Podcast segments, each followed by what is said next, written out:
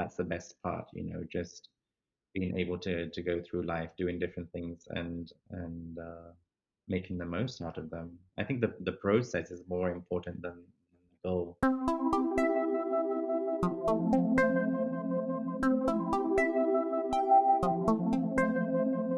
Hey there, I'm Jeffrey, and welcome to The Untrodden Path, a podcast where we meander through the twists and turns of life in each episode, one crossroad at a time.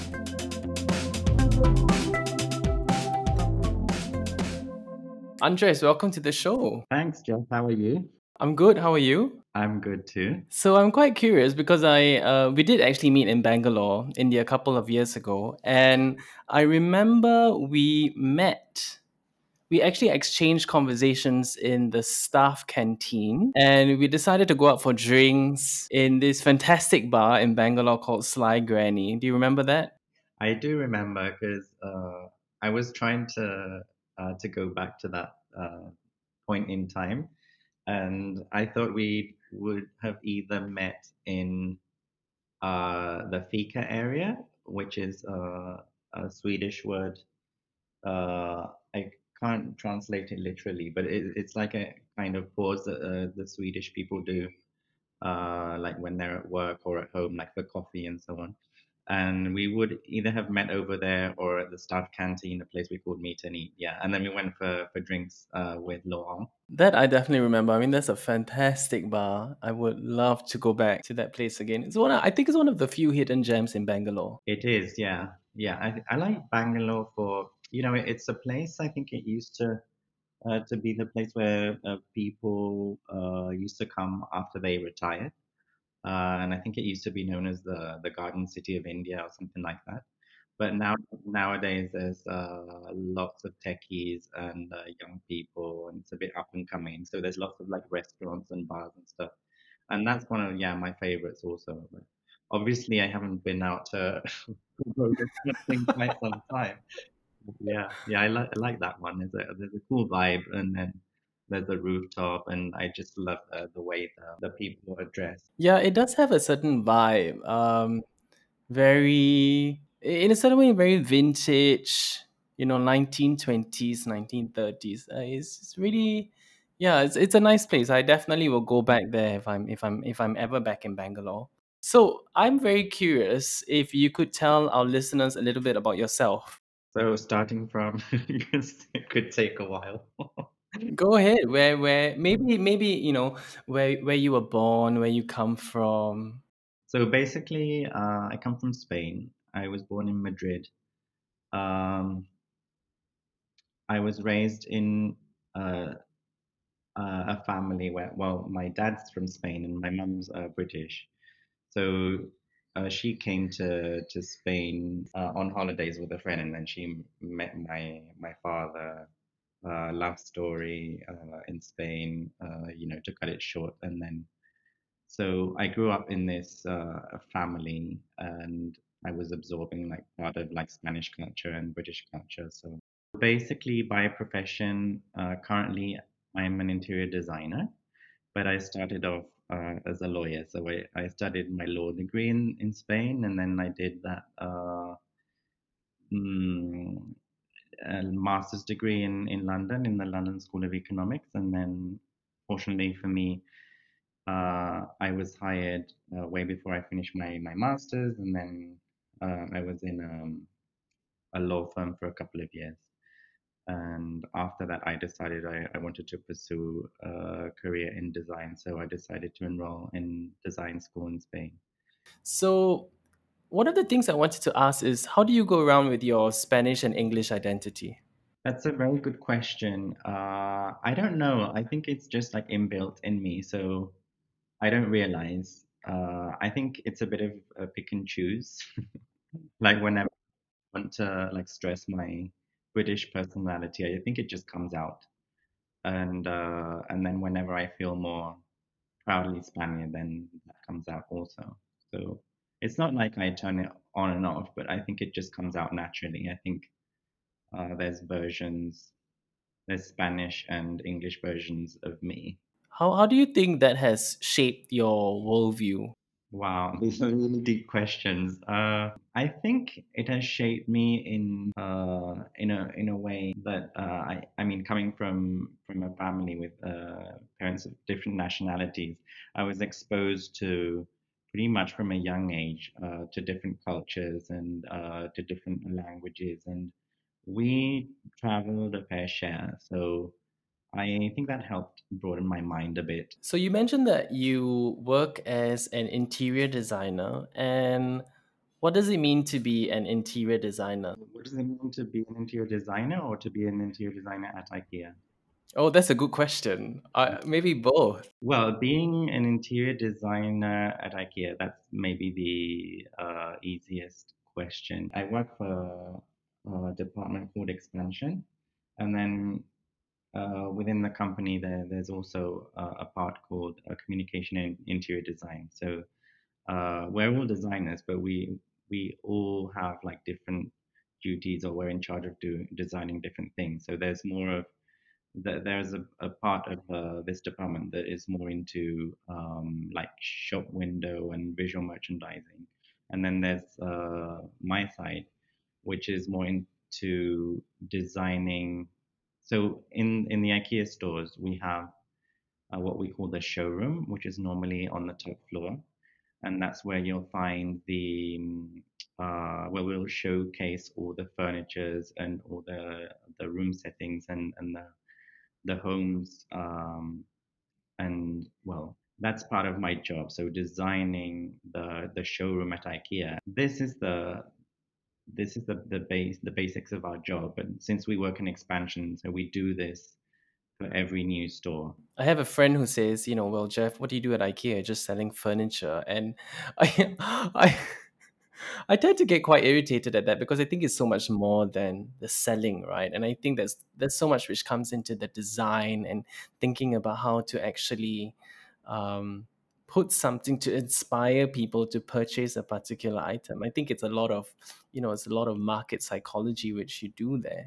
i think there's um, there's a middle ground i mean on one hand there's the people which normally tend to label things and and what people do and and I guess uh, people need to like oversimplify to understand. Like I do that too often when I meet some friends and they tell me they work as uh, chemical engineers in these plants and they do this and that and most of the time I don't understand what they do so I need like in my head I need to conceptualize what they do and and to come up with like an easy solution or, or the label, you know.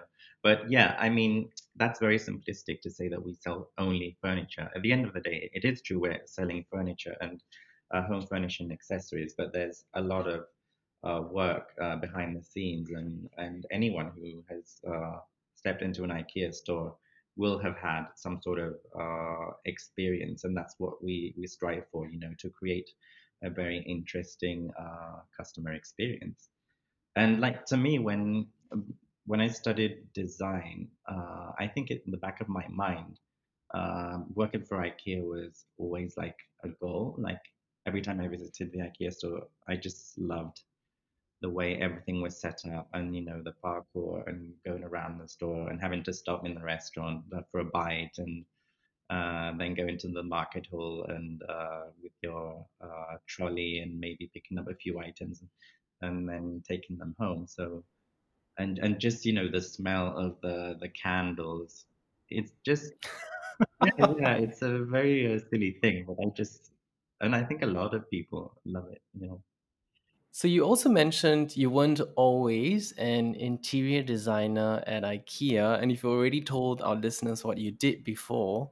So first question would be what motivated you to study law in the first place?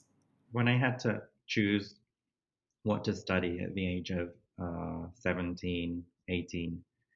Um, I think it's a time when, unless you have a really clear vocation, people normally don't really know what life is about and what you have to do and uh, what path to, to choose.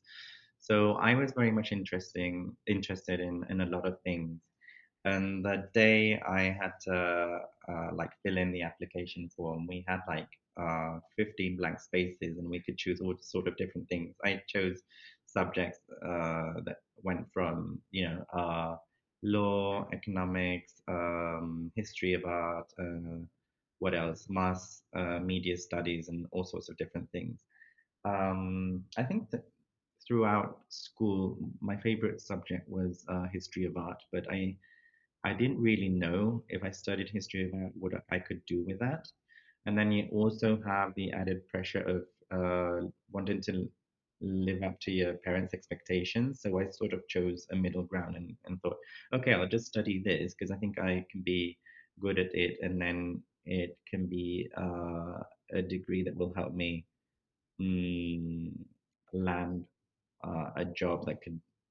In, in Spain, being or studying law doesn't mean you have to always be a lawyer. It can be um, a way into very, very different fields and and I didn't really know what to do, so that's why I chose uh, law. But I I have to say, uh, when I was studying law, I thought I found it very very interesting. It's not like okay, I randomly chose this and and it was a boring thing to to study. And what were you doing in law after you studied? Did you practice?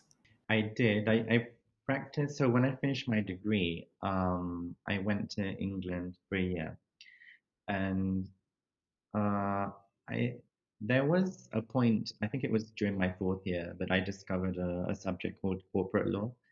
And before that, uh, since uh, I was kind of well traveled and I spoke different languages, I always thought I'd finish working maybe in some European Union institution or working in international law. But then I discovered corporate law and I found that quite interesting. So I, I decided to go to England and study a master's degree in, in corporate law. Uh, so after that, uh, as I mentioned before, I landed a job in an American um, an American law firm in Spain called Baker and McKenzie, and I worked as corporate lawyer for a couple of years. Uh, I I wasn't a litigator, so most of my work was uh, at the office and like uh, analyzing uh, all sorts of legal documents, draw, drawing up contracts, and um, uh, also engaged in a lot of uh, mergers and acquisitions um, uh, operations. Basically, that's what I did there. Mm, okay. And what motivated you to change or explore a different career? So that was my my first proper job, uh, being a lawyer, and I think it was very interesting at first, uh, more because of the theatrics of being a lawyer, and you were surrounded uh, by these high-powered people Mm. who were like the top lawyers in, in the country and so on. So it it was nice to, to be there and, and, and go through that experience, but I think I wasn't cut out for that. Um, you had to work like really long hours. Um, like you were always judged on how many billable hours you had clocked in and stuff like that. And then you needed also to have this uh, personality, uh, this powerful personality, I guess, that you were uh, going to become like the the top lawyer and also maybe one day one of the partner, partners in, in the firm. And that meant, you know, just sleepless nights and working a lot and uh, sucking up to to the partners in the firm and so on. I was lucky because I, I had a, a partner. So norm, I was I normally you start at entry level, and um, and you are, are allocated to to a partner, and like that means that the each partner will have a team, and then there might be people in between. But at, when I started, it was just me and, and my partner. Like uh, in other teams, there might have been a um, mid-level associate or a senior associate of, of some kind. And I was lucky because my uh, my partner was very much like me. Mm, I think he uh, valued a lot uh, his family and the time he spent outside and wanted to have a work-life balance. So I was lucky in that sense. But at the end of the day, you still need needed to clock those hours. Mm-hmm. And some point, I just found that you know my heart wasn't into it. I would never work as many hours as everybody else, and I was like very stressed. Uh, I even saw um, one of the partners uh, having a stroke Oh uh, some wow. Yeah, so I just realized I I wanted to be happy. It's very simple, but uh, like I think we all go, or a lot of us go through through these things. And I had a, a calling, and I just wanted to. I didn't want to spend my the rest of my life there, so I just decided to quit and to pursue my real passion. My real passion, as I said before, was related more to the to the arts. So my favorite subject subject at school was history of art, and um, more specifically history of architecture. So I had always had a keen interest on architecture. And uh, when I quit the the law firm, I had already you know finished a law degree, my master's, uh, two years of uh, working in a law firm. I think I was around 28 or 29 at that time, so I thought maybe uh, studying architecture now is a bit late for me. So uh, I decided to study interior design, which is like equally pleasing, very, very uh, fun to to do, and and that's how I ended up in design. And um, so basically, I was like escaping from uh, that life I had at uh, the law firm, that gray life. I always describe it as uh, gray life. And uh, and I wanted to pursue more of a my creative side and, and be a bit more free. Yeah, it feels it feels really good to hear you say that. I think because I mean the for some people, you know, status and money are very appealing, and for some people, it's not as appealing. Uh, perhaps because of the cost, right? I mean, there is a cost to that, um, and and it's uh, the, the hours you put in and the work life balance. I think a lot of people, in a certain point in their life, go through this decision. Yeah. No, I think yes, like status and and money. I mean, I understand those goals, but I didn't come from from um, a family where those things were were important. Like it was uh, a middle class uh, working family, and I think my parents uh, sort of taught me different values. So I I never had, you know, that stress that I I needed to be super successful and earn a lot of money and you know those those kinds of, of things. And and I also saw in, in while I was working in the, the law firm that all the once you achieve that status of um, becoming a partner uh, then you had to to maintain that status. And uh, I think that was a like very stressful uh, thing in a way. I think or the, to me they didn't seem like fully happy because they were working uh, long hours, and they had uh, been doing that probably for for many many years, and and that's that was going to be their their life for the maybe next 10, 15, or 20 years. So I I didn't want to like end up in their shoes.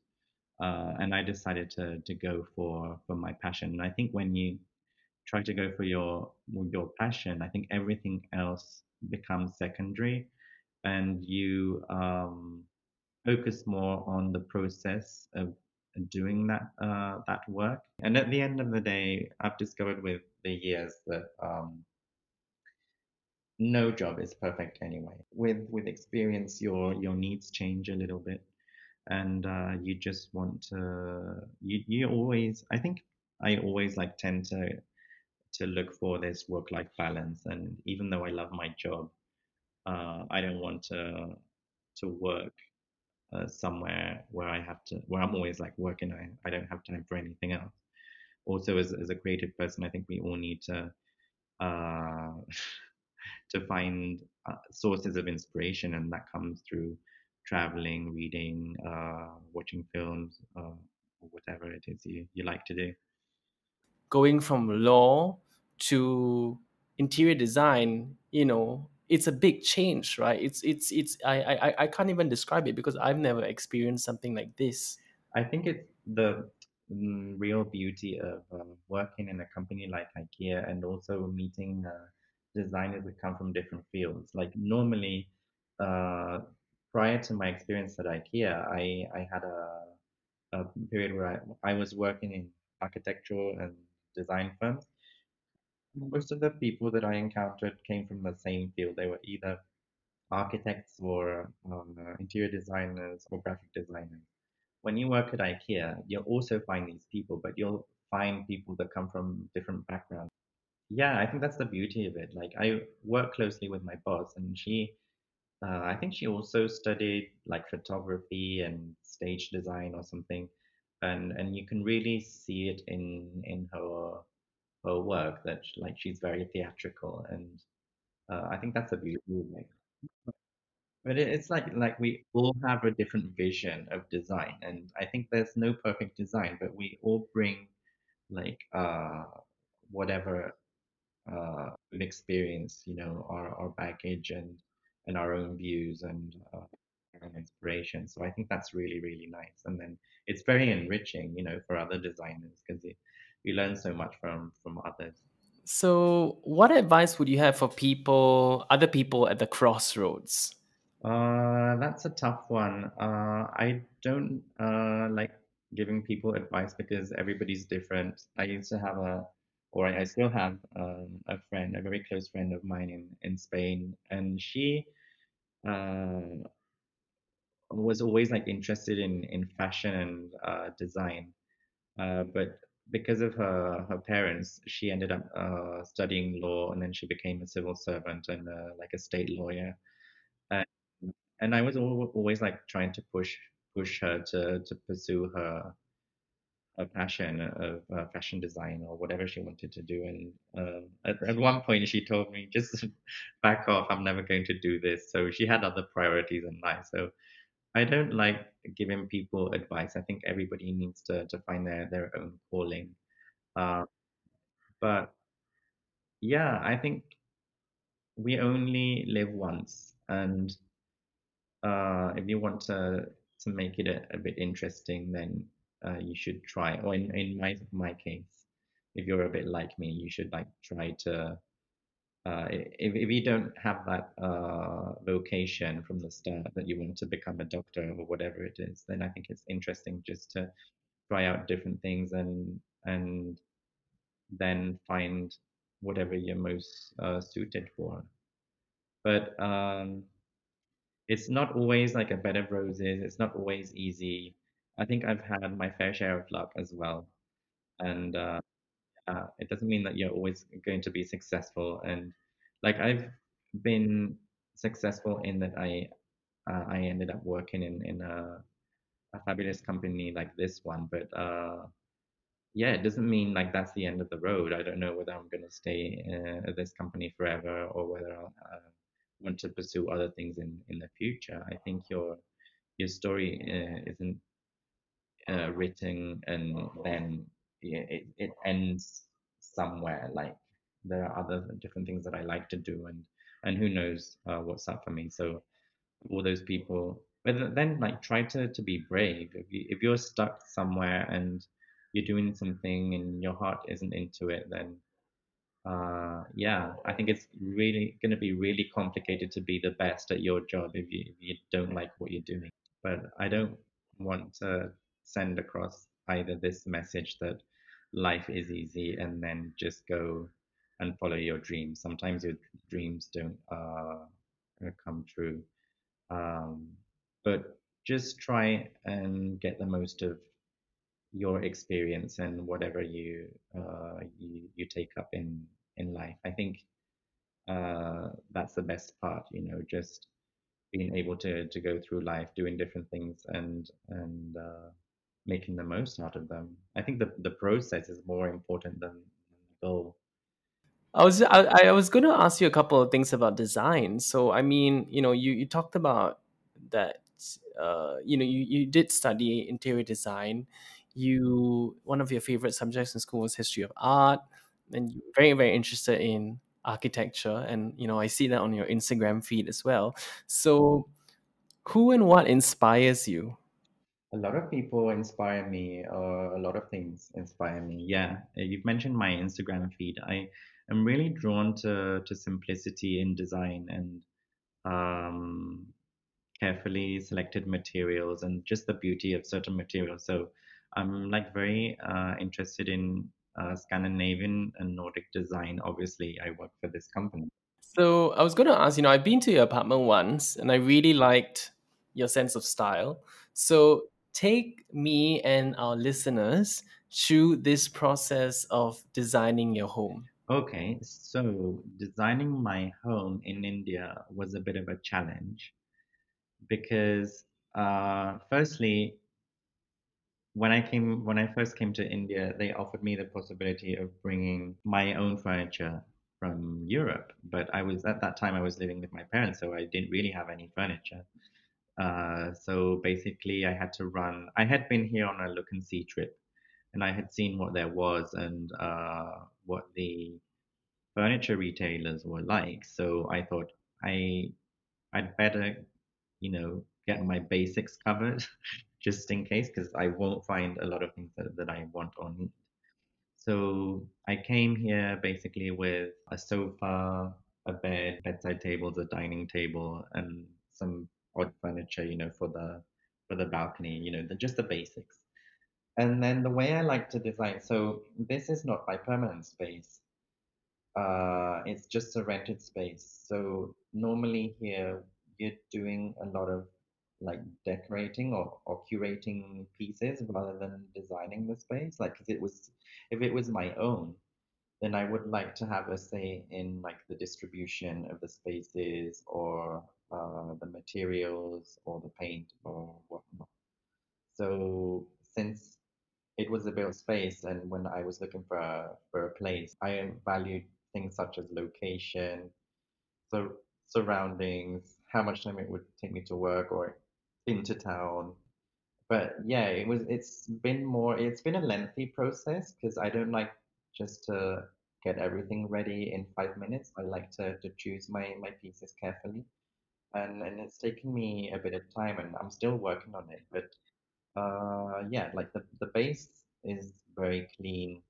I don't have a lot of things uh, lying around. Uh, so all those things I mentioned before, such as simplicity and uh, lighter woods, maybe bright colors. And also, I, I don't like to drill holes on the walls, so I try to, all the artwork that I have, posters, I try to keep on top of uh, either the sideboard or um, six months ago, I did these cabinets that I keep on the on the floor. It's a slow process, but I like to buy things that are kind of uh, interesting to me, uh, that have a maybe a story or come from a certain designer or that I've made, uh, but but things that are maybe timeless and that, that I would like to to keep uh, over time rather than just buy everything in one go and then not liking what I have or uh, maybe thinking that okay, I need to change this because uh, that was a very rash rash decision and I don't really like this or it doesn't serve its purpose. I think it's better to to keep adding to your space slowly and really think uh, about the space and, and the function. I think that's such a great piece of advice because I I I, I know of people who make these really fast decisions, you know, and they, they want to create a space and it's uh, but I, I I I I hear what you say because I myself enjoy this process as well. Yeah, yeah, I think it's uh it's obviously and it's it's also uh my professions. Yes. it helps you reflect and it helps you also like find the right things and like uh, living in India is not easy like mine here if you live in uh, Sweden or England or, or Spain or or in Singapore maybe uh, we're uh, overloaded you know with brands and shopping spaces and we have everything we need but it's so easy to find the things you you want. You have to do things uh, the way things are done here, or find the the right craftsman who will do the the things that you really want to have. And I and I really enjoy that. You know, I really enjoy like working with with other designers, with craftsmen, with uh, carpenters, and and just do things a little bit differently. And then you know you'll always have your basics. We'll have to you'll have to buy from other retailers. Mm-hmm. That's nice. I think that's also reflected in your space. So that's uh yeah, cool. So I have one last question, and that is uh, for listeners who want to find out more about taste, style, aesthetic, you know, some of the things you've talked about. Um, what can they do? Where can they go?